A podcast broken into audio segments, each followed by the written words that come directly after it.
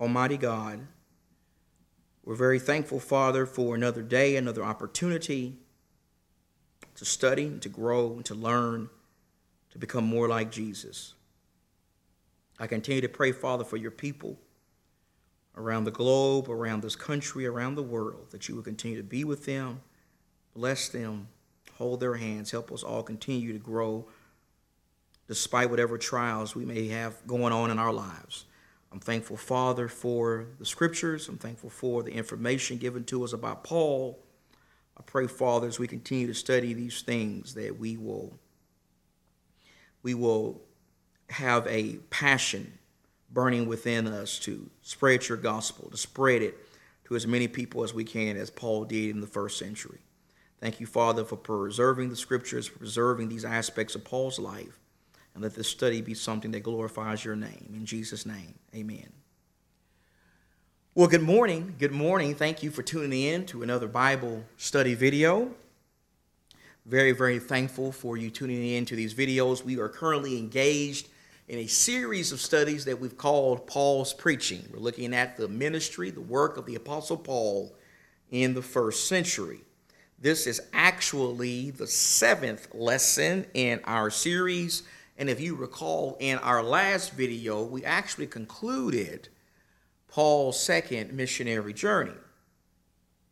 We traveled with Paul to Corinth. We saw how he was able to do some good work in Corinth. He established or planted a local church in Corinth. He converted many Gentiles in Corinth. We then went with him to Ephesus. When Paul went to Ephesus, that would be that would mark the first time that he would preach the gospel in Asia. Paul preached the gospel in Ephesus, and that went very well. The people wanted him to stay longer, but he told them that he couldn't. He said, If the Lord wills, I will come back and I will preach to you again. And we're going to see the Lord is going to make that, the Lord is going to make that possible. And so we have Paul going from Corinth, we have him going to Ephesus, and then we concluded that last study by traveling with Paul from Ephesus back to Antioch in Syria. That is where his home congregation was. And so now that we have concluded Paul's second missionary journey, today we want to we want to travel with Paul on his third and final missionary journey. We want to travel with Paul on his final journey before he is arrested by the Jews. And he's going to spend time in prison in, in Jerusalem and in Caesarea Maritima. And then eventually he's going to make his way to Rome.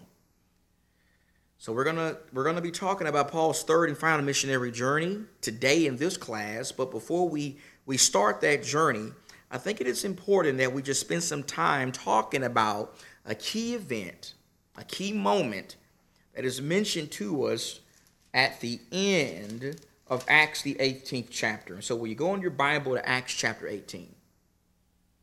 Please go in your Bible to Acts chapter 18. I want to show you something here in Acts chapter 18. I want to start reading with verse number 23. Here in the context, Paul has just wrapped up his second missionary journey.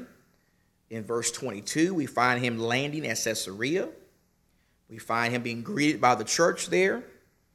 And, and then we find him going to Antioch in Syria. That's his home congregation. Now, beginning with verse 23, this is the beginning this marks the beginning. This verse marks the beginning of Paul's third missionary journey. The scripture says, Acts 18 23. And having spent some time there, he left and passed successfully through the Galatian region and Phrygia, strengthening all the disciples.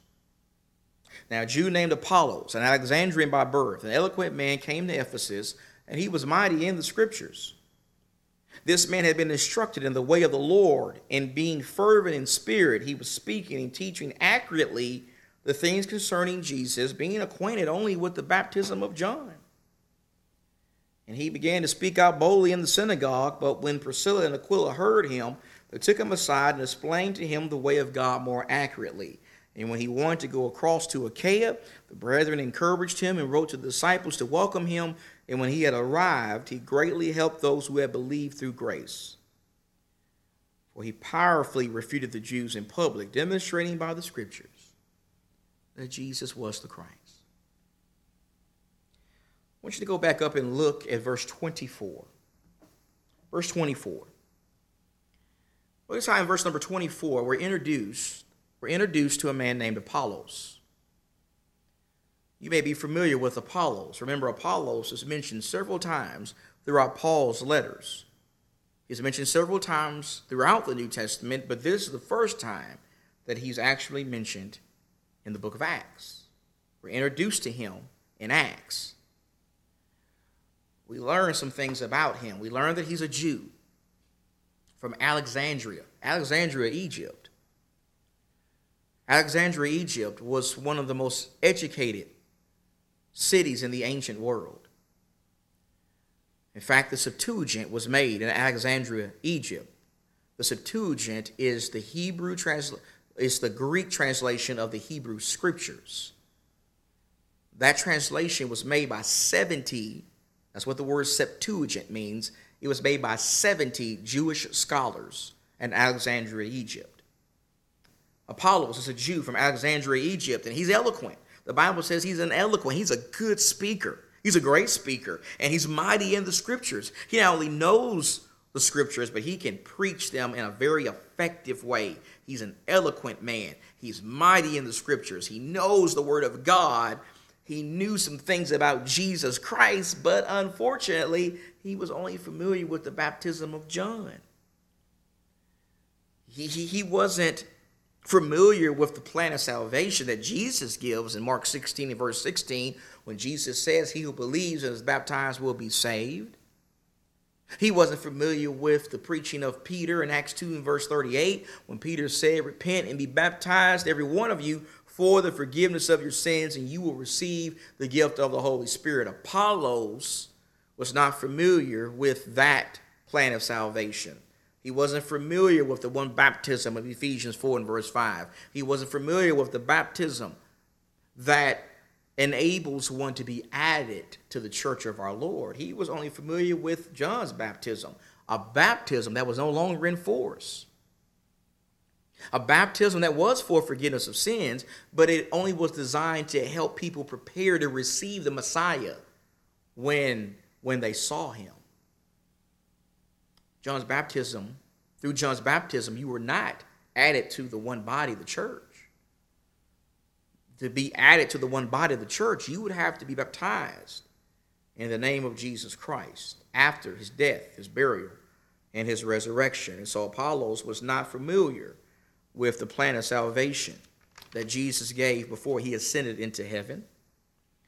He was only familiar with the baptism that was no longer in force. And so Aquila and Priscilla they heard Apollos. They heard him. They heard his preaching. They heard him preaching a baptism that was no longer in force. And they saw that he did not know the complete story of Jesus. And so they took him aside, the Bible says, and they explained to him the Word of God more accurately.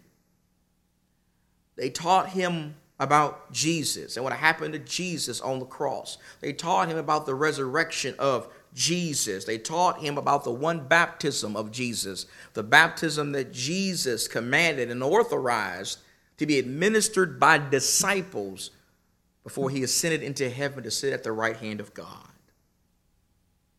Priscilla and Aquila helped correct Apollos and show him.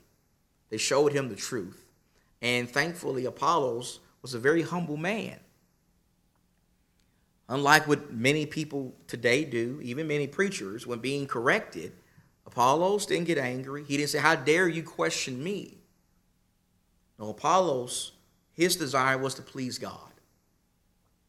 His desire was to preach the truth. And when he realized that he was preaching error, error that was so serious that it could have caused people to lose their souls, he changed. He humbly received the instructions of Aquila and Priscilla. And just as a reminder, remember, this is the same Aquila and Priscilla who were friends of the Apostle Paul, the same Aquila and Priscilla who were left by Paul in Ephesus, the same Aquila and Priscilla who were in the tent making business with Paul.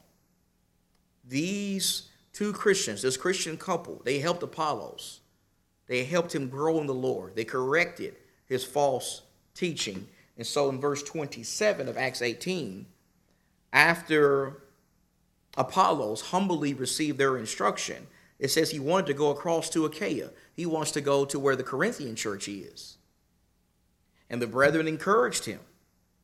And they wrote to the disciples to welcome him. And when he had arrived, he greatly helped those who had believed through grace. So now he's going to, the court Corinth to help the brethren there.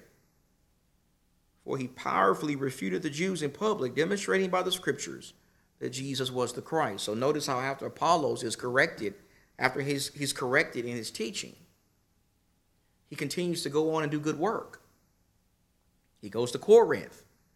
Paul makes reference to this in 1 Corinthians, 1 Corinthians chapter 1. Paul tells us that some people in Corinth were baptized by Apollos.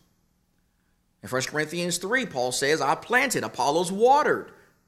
This is what he's talking about.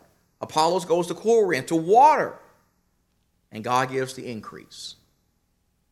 And so Apollos, he receives the instruction humbly, and he goes to Corinth and he helps the brethren there. He converts people in Corinth. And the reason I wanted to emphasize this particular account is because I believe that really understanding what goes on here with Apollos is absolutely critical to being able to really appreciate what happens to Paul at the beginning of his third missionary journey. You see, on his third missionary journey, Paul's going to travel from Antioch in Syria through Asia Minor. Now, whenever the New Testament mentions Asia, it's talking about Asia Minor. It's not talking about China and Japan. It's talking about places that are like modern Turkey today, around there. He goes from Antioch through Asia Minor back to Corinth again, and then he's going to make his way to Jerusalem. And we're going to, I'm going to talk with you about why he's going to go to Jerusalem. Now, Paul's missionary journey takes place over a period of four years, it, it seems, from 54 AD to 58 AD. After spending some time back in Antioch of Syria, that's his home congregation, Paul's going to travel through Galatia and Phrygia, Acts 18 23. He goes back through Galatia and Phrygia. This part of the trip would have allowed him to revisit many of the churches that he planted on his first preaching journey. The church in Derbe, the church in Lystra, Iconium, the church in Pisidian Antioch. Paul was able to revisit many of these churches. In fact, Acts 18:23 says that Paul passed successfully through these regions, strengthening all the disciples.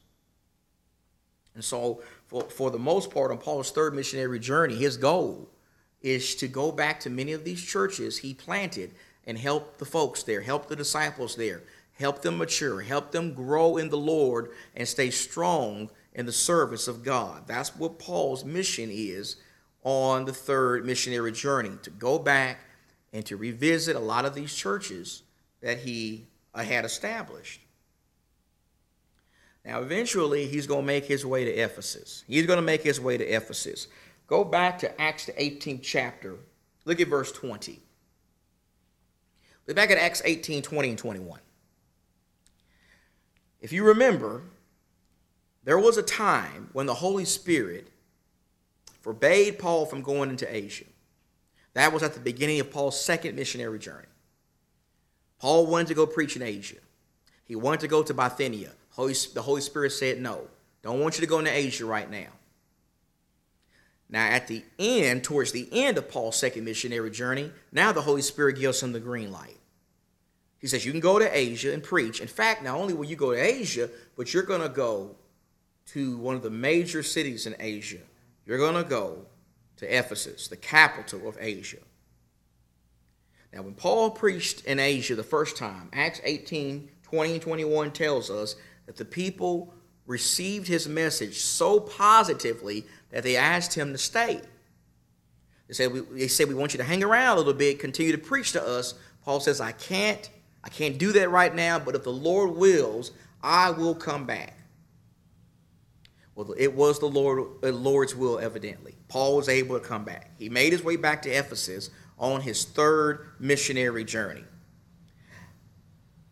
Ephesus is an important city for Paul to be in. This is a great place for Paul to go and preach. Why? Well, because of its excellent harbor and location on the major trade routes of Asia. Because Asia, or Ephesus, I'm sorry, was the commercial hub for the whole province. Ephesus had over 200,000 people who lived and worked there. This is one of the major cities of the ancient world. It is a major commercial hub. It is a place where a lot of trade routes are found. Over 200,000 people live and work in Asia, and politically, it was one of the, one of the most important cities in Asia. The governor of Asia took up much of his residence in Ephesus every single year. It was also a significant city because it housed the temple of Diana or Artemis. This temple was one of the great wonders of the ancient world. Many people would flock to this temple to worship Artemis, to engage in idolatry. And so, this is a major city for Paul to be preaching in. But when he arrives back in Ephesus, he has to clean up. He's got to clean up this mess that was created by Apollos, unfortunately. You see, when Paul got to Ephesus, when he arrived back in Ephesus, he encountered 12 men, 12 men who had been incorrectly taught by Apollos. We know that because the scripture says they had only heard of the baptism of John. Remember Apollos for a time. He was only familiar with the baptism of John. He was only familiar with the baptism that was no longer in force. He taught that to these 12 men. And so these 12 men were not familiar with the Great Commission. They were not familiar with the need to be baptized in the name of Jesus for forgiveness of sins. They had not even heard of the Holy Spirit. They had heard of the baptism of John and they had not heard of the Holy Spirit. Now, when the scripture mentions the hearing of the Holy Spirit here, Luke is actually making a reference to the miraculous power of the Holy Spirit. He's actually making a reference to the miraculous spiritual gifts that were imparted on disciples through the laying on of the apostles' hands. These 12 men had not heard about the miraculous power of the Spirit. They were not familiar with that concept at all. So Paul taught them about that concept. He taught them about Jesus. He taught them about the salvation found in Jesus. He taught them about the death, burial, and resurrection of Jesus. He taught them about the need to be baptized in the name of Jesus. And these men were baptized in the name of Jesus. And after they were baptized into the one baptism of Ephesians 4 and verse 5, Paul then laid his hands on them. He laid his hands on them to impart upon them miraculous spiritual gifts. The miraculous spiritual gifts could only be transferred to disciples through the laying on of an apostle's hands. We learn that all throughout the New Testament. We learn that right here in Acts chapter 19. Paul baptized these men in the name of Jesus Christ, and he imparted upon them, imparted to them miraculous spiritual gifts. And so, Paul, his first mission in Ephesus is to clean up this mess that Apollos had created because he was only familiar with John's baptism. Now, as Paul continues to work in Ephesus, Acts 19, verse 8 tells us that he continues with his normal method of evangelism. By now, you should be very familiar with Paul's normal method of evangelism.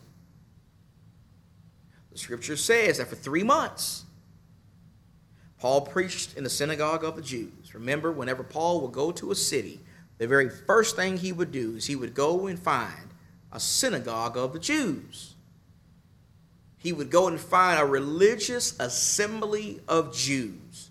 Romans 1 and verse 16, he preached the gospel to the Jew first and then to the Gentile. And so he preaches the gospel to the Jews first in Corinth. He does that in Pisidian Antioch. He does that in Philippi. He does that in Thessalonica. He does that in Berea. He does that every place he goes.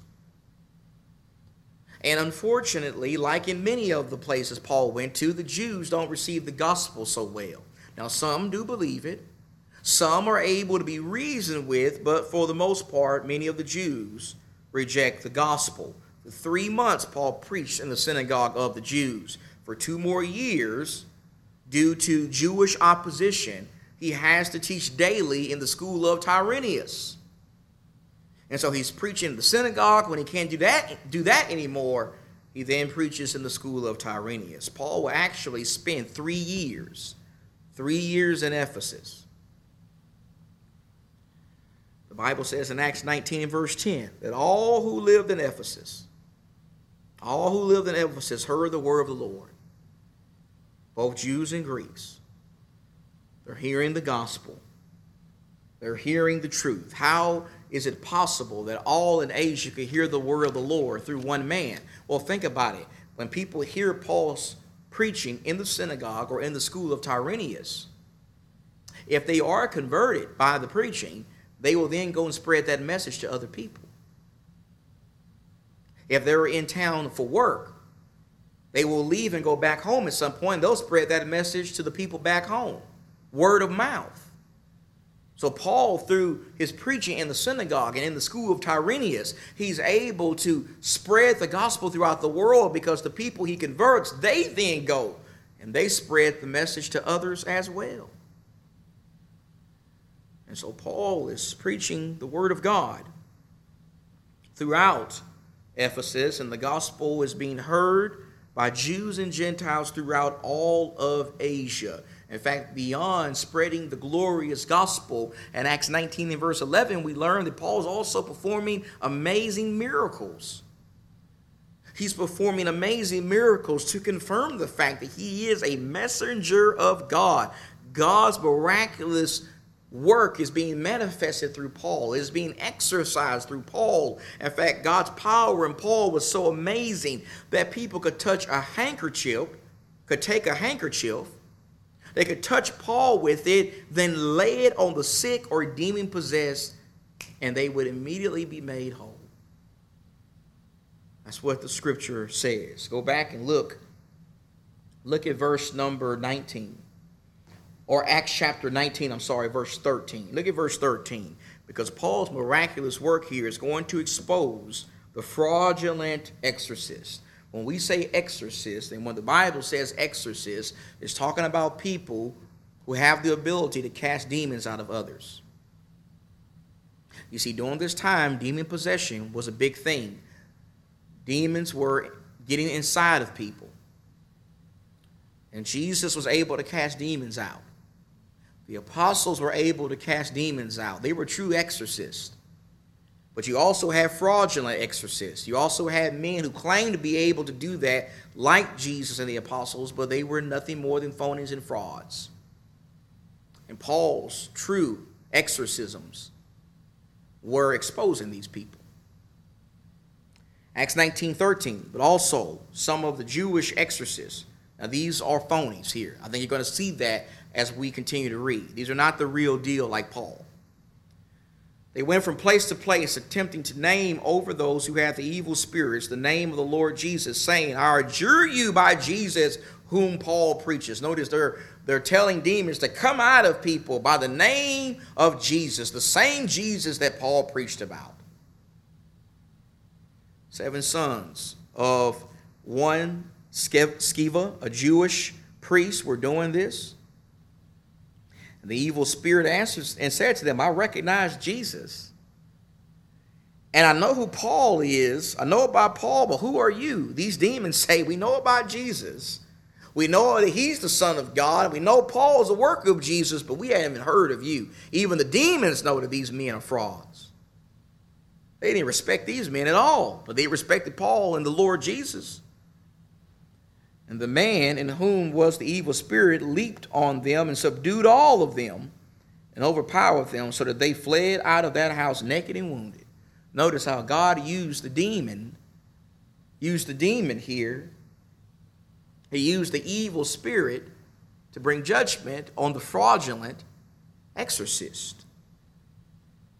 Paul was the real deal. Paul really did have miraculous power from God. He really was able to cast out demons, but these other men, they were phonies. They were fakes. The demons didn't recognize them, and God used the evil spirit to bring judgment upon these, these fraudulent men. And so Paul is preaching, converting people, performing miracles. People are witnessing the power of God in the region. And while Paul's stay in Ephesus was successful, and while it was longer than any other city he preached in, we need to understand that Paul's three year stay in Ephesus was not very peaceful. It wasn't very peaceful. Remember, I made mention of the fact earlier how Ephesus was a significant city in the ancient world because it housed the temple of Artemis. It housed the temple of Diana, one of the great wonders of the ancient world. That temple was found in Ephesus. And that caused some problems for the Apostle Paul. It caused some serious problems for Paul. Tradesmen like Demetrius grew very wealthy, making little replicas of Artemis. They made little idols, little replicas of Diana or Artemis, and they would make a lot of money selling those replicas.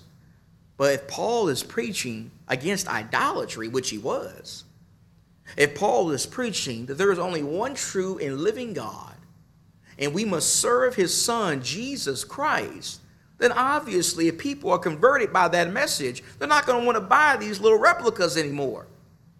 They're not going to want to go to the temple of Artemis. They're not going to want to be involved in idolatry because Christianity stands against idolatry. Christianity preaches against idolatry. We preach the need to serve the one true and living God. That's what Paul preached, and that preaching was making things go bad for the tradesmen in Ephesus.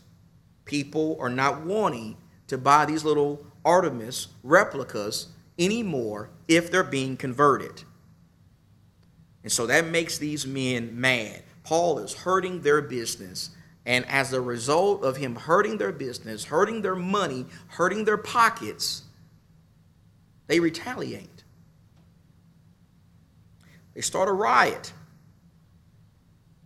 They cause confusion in the city of Ephesus. They actually drag many of Paul's companions into the theater of Ephesus, but thankfully, the scripture says that no real violence took place because the Romans wouldn't tolerate it.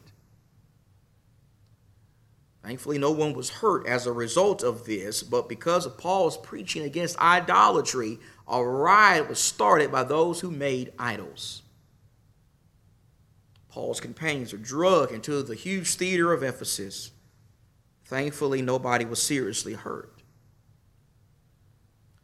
Now, after the riot ceased, Paul went north 200 miles to Troas. We learn about that in 2 Corinthians chapter 2, verses 12 through 13 in order to really be able to comprehend all Paul does on these journeys, you really can't just look at Acts. You got to consider all the New Testament says about it.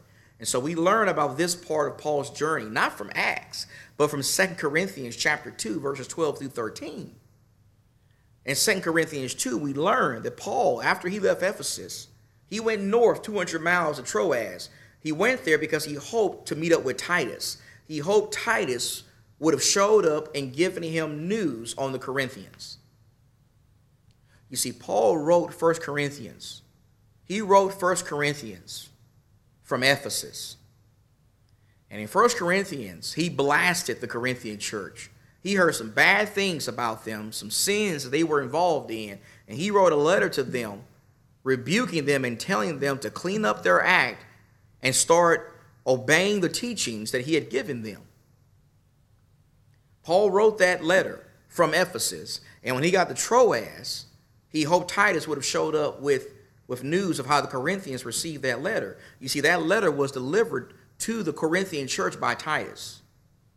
And Titus was going to come back to Paul and tell him how the Corinthians received that letter, but Titus didn't show up in Troas. And so Paul is anxious at this point. He has some anxiety.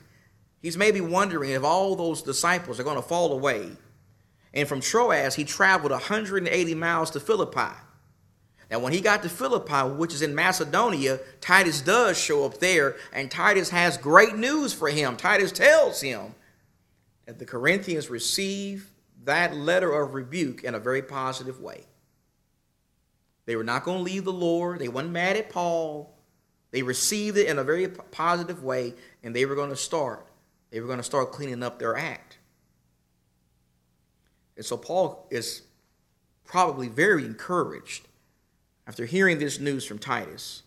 And from there, he's going to write Second Corinthians. We'll say more about that later. Now, after Paul spent some time in Macedonia, he then went to Greece. And Greece and Achaia or synonymous. When we say he went back to Greece, we mean he went back to Achaia. We mean he joined up eventually with the church at Corinth. He went, he went back to them again.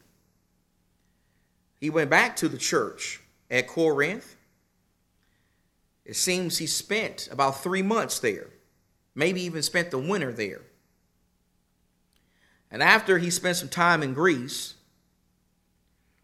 due to an attempt on his life, he had to alter his plans. You see, his original plan was to leave Achaia and go back across the Mediterranean Sea to Antioch in Syria. But he couldn't do that. He couldn't do that because there was an assassination attempt on his life. It appears some Jews had plotted to kill him either in his ship ship or near around his ship. And so when Paul learned about that, the providence of God, he changed his plans. He didn't go back towards the direction of Syria. Instead, he traveled back through Macedonia. He retraced his steps. He goes back through Macedonia. Once he gets to Macedonia, he sails back to Troas. And when he gets to Troas, he worships with the brethren there. Now, let me just say this. At this point, Paul is not thinking about going back to Antioch in Syria at all anymore. By this point, Paul is going to make his way to Jerusalem. And I'm going to talk with you more about that towards the end of the video. Paul's not going to go back to Antioch in Syria. We have no evidence that he ever went back to, to that congregation. At this point, he's going to Jerusalem. And as he's making his way to Jerusalem, he actually delays his journey a few days because he wants to worship with the saints in Troas on the first day of the week. He gathers with them on the first day of the week to break bread. The breaking of bread there in that context is a reference to partaking of the Lord's Supper. The breaking of the bread, that language is used a couple of different ways in the scriptures. In Acts 2 and verse 46, the breaking of bread there is a reference to the early Christians partaking of a common meal together, eating their daily meals together. Here in Acts 20, verse 7, and you really got to say the context to see what the breaking of bread is making a reference to in each instance is used. But here in this verse, this is clearly a worship assembly. This is Paul with the brethren in Troas partaking of the Lord's Supper. This is the only verse in the New Testament that shows us when and how often the Lord wants his people to partake of the Lord's Supper. In Matthew 26 and in 1 Corinthians 11, we find a commandment from the Lord to partake of the Lord's Supper. But how do we know when to do it? How do we know how often to do it? This verse tells us on the first day of the week. Not on the first day of the week once a month. This verse does not say that. Not on the first day of the week once a year. This verse does not say that. This verse says that they took it on the first day of the week. This is what you call an approved apostolic example. Because an apostle was present on this occasion, we know that God was pleased with what was going on here. They took it on the first day of the week. That's when we're supposed to do it today. First day of the week. First day of the week, the disciples came together with Paul to take the Lord's Supper. In this worship assembly, Paul also preached a sermon and he also even raised a young man from the dead. The Bible says that in this worship assembly, sitting the, at the third loft, near at a, in a window sill, was a man named Eutychus. Eutychus was probably a slave. He had worked all day. He had walked to worship service, fell asleep in the, in the service, And his sleep was so, he was in such a deep sleep that he fell from the third loft and probably broke his neck. He died on the spot. But the Apostle Paul, by the power of God, raised the man from the dead. And so you got preaching taking place in this worship assembly. You got the Lord's Supper being partaken of or partook of. And then you also got a miracle taking place. This is a lesson for anyone who may, may want to go to sleep in church. Notice how in the Bible, when people went to sleep in church, good stuff didn't happen to them. So you may want to take a lesson from that. And if you do happen to die in the worship assembly today from falling asleep in church, unfortunately, we don't have anybody that can raise you from the dead. There are no Apostle Pauls in the church today, men who have that power. But here you got a man raised from the dead who died in church because he fell asleep and fell from the third loft. Now, after Paul worshiped with the brethren in Troas, he then made his way to Assos. He walked 20 miles to Assos. From Assos, he sailed to Mytilene. Then he went to Chios and then Samos.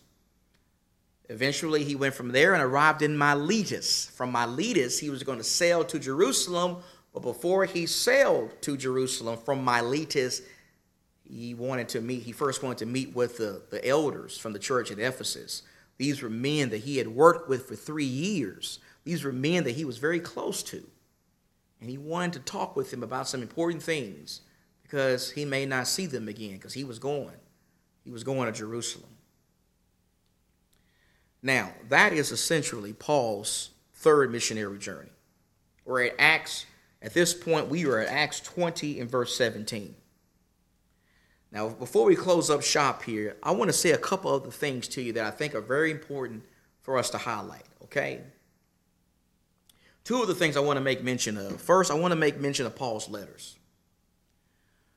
Remember in our last video, I made the point that beginning in Paul's or on Paul's second missionary journey, he starts writing several inspired letters that are preserved for us in the canon of Scripture. We made the point that he wrote for sure First and Second Thessalonians on his second missionary journey, and we're pretty certain that on his third missionary journey, he writes at least three more letters. He writes First Corinthians. He wrote First Corinthians in 57 AD in the spring from Ephesus. He wrote this letter to the Corinthian church because he had heard from some people that this church had some problems. They got into some serious problems once he left them. They had division taking place. They were divided over preachers, backing behind their favorite preachers, backing behind and forming factions in the church over the men who had baptized them. They were involved in idolatry, had, had trouble giving up idolatry. They had issues with, with issues with marriage and divorce and sexual intimacy had issues with the exercising of their miraculous spiritual gifts. They were not exercising those gifts in a decently and orderly way. They were suing one another. They were tolerating a brother who was involved in sexual immorality with probably his stepmother. They were letting him be in fellowship with them. They were not exercising discipline towards him in love. They even had some misunderstandings about the resurrection. They had some serious problems, and Paul wrote them that letter, 1 Corinthians, in 57 AD in the spring, to help them properly address these problems. Later on, Titus shows up in Macedonia and he tells Paul that the Corinthians received that first letter in a positive way. And Paul was very happy about that, and so he wrote Second Corinthians. He wrote that in the fall of 57 AD. He wrote that letter to commend them for their humble attitude, to continue giving them further instructions designed to build them up in the Lord, and he also talked with them about making sure that they were busy about gathering a collection for the needy saints in Jerusalem. We'll say more about that in just a moment. Also in 57 AD, Paul wrote the book of Romans. He wrote Romans from Corinth. Romans is one of the very critical books of the New Testament. It is also one of the most abused books in the New Testament. It is a book that talks about the most important issue that we could ever talk about, and that is the issue of our salvation. It talks about how if we're going to be saved, we're going to be saved by being justified by faith in Christ. Not by, by, not by keeping the old law of Moses, not by trying to earn our salvation, instead, by being saved in Jesus Christ, by having faith in Christ. The book of Romans tells us that God loves all people, He loves the Jew and the Gentile, and He saves them both the same way through His Son, Jesus Christ. That's what Romans deals with the issue of salvation. Now, another book that may have also been written on this journey is the book of Galatians. I made the point in the last video that I personally believe that Galatians was written on Paul's second missionary journey, but some suggest that it could have been written on his third journey. And Galatians is another book that deals with the topic of salvation. It speaks of how God's method for saving people under the new covenant is by faith in Christ. We are justified by faith in Christ, not by keeping the old law of Moses. Jew and Gentile come to the Lord in the same way under the new, under the new covenant, and that is through Jesus. And so I just want you to notice how there are many letters being written during these missionary journeys of Paul.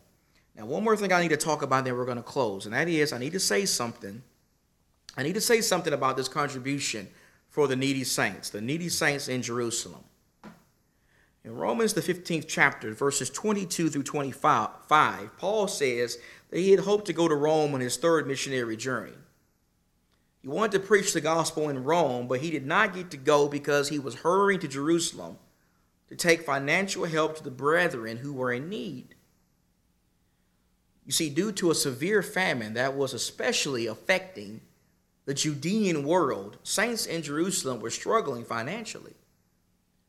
They were struggling to obtain the basic necessities of life. And so Paul told the churches in Galatia and Asia and Greece, these are predominantly Gentile churches, he told them to start collecting money on the first day of the week to help their needy brethren.